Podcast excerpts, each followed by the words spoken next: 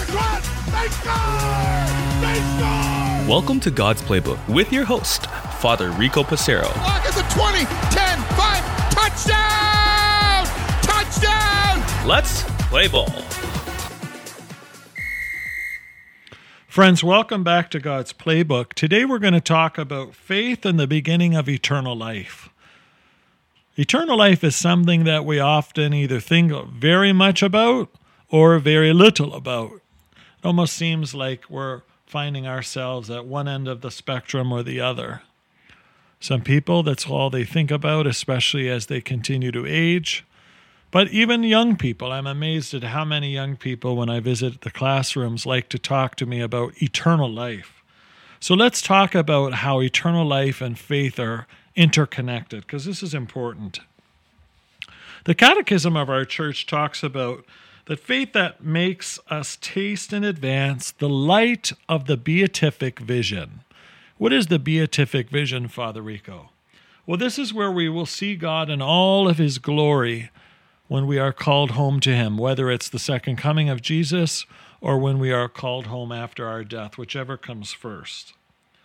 So our goal here on earth is to live a life of faith so that we are ready for that encounter with God and the journey that lies ahead of us. When we see God face to face in that beautiful encounter of the beatific vision, we will see God as he is, in all of his glory. So, as the Catechism says, faith is already the beginning of eternal life. I quote, "When we contemplate the blessings of faith even now, as if gazing at a reflection in a mirror, it is as if we already possess the wonderful things which our faith assures us we shall one day enjoy." What a powerful passage that comes to us from Saint Basil. This reminds us, by the way, Saint Basil is one of the fathers of our faith. We would call the essence of developing our Christian faith. This understanding and teaching of our tradition reminds us that we walk by faith and not by sight. There are many times in which we have encounters with God that can be palpable. We can almost see God at work, but there are many other times where we just have to place our faith and trust in him. We perceive God as in a mirror dimly, but only in part. We can never truly grasp God in his entirety. Even as God simplifies himself and as he's truly present in the Eucharist for us, again, the Eucharist is just a simple sign of bread because that's something that we can process, but we can never totally just take God in.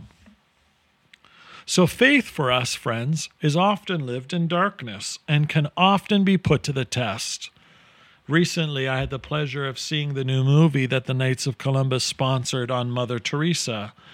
And Mother Teresa, in her writings, and I pray each of you have read at least one of her writings or even her autobiography, which I think is amazing, Mother discloses that through much of her life, as often as at times several years and decades, she felt that darkness in her life. She felt far from God, and yet she continued to live the mission of Jesus, even in those periods of darkness. So, and you might say to yourself, well, how can Mother Teresa experience periods of darkness? She never wavered in her faith. Well, just because we don't feel God doesn't mean he's far from us. So these could be personal tests. Perhaps you're going through a test right now in which God is testing your faith like Mother Teresa or Job or many others. But the world we live in, friends, seems very far from the promised one by faith.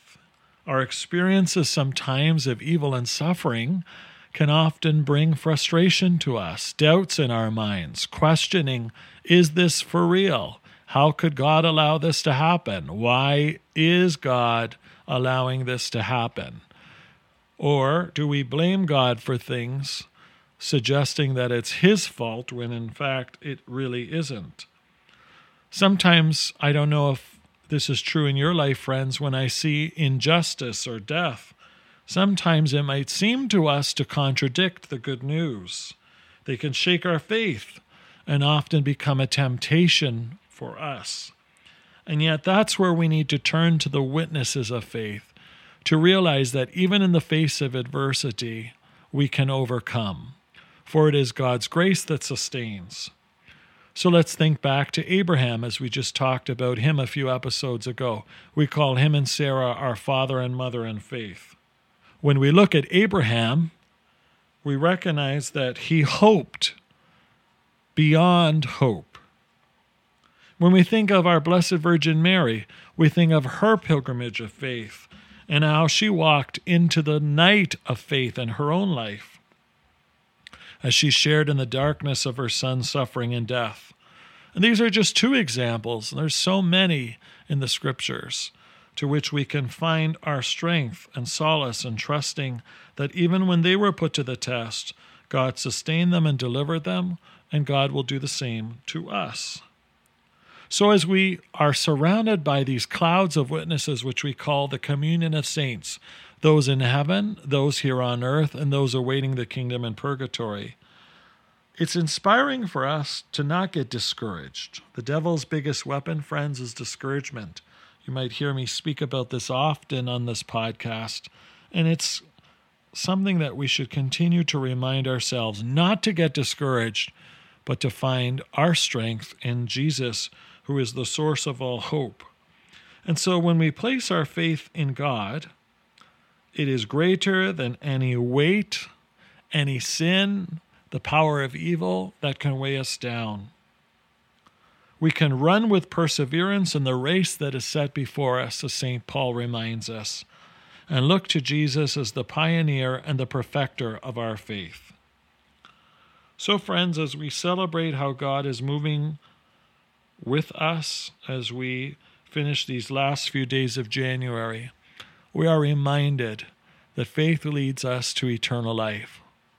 So let us ask God to continue to give us the gift of faith.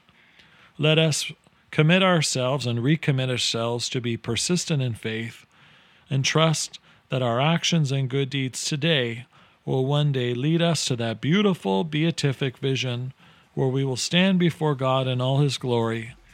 And because of his love and mercy, please God, one day, help us to live eternally with him in his kingdom. For God's Playbook, I'm Father Rico. God loves you, and so do I.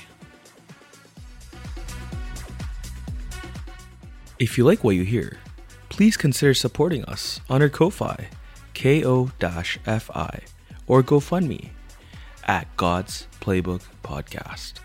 Thanks, and God bless.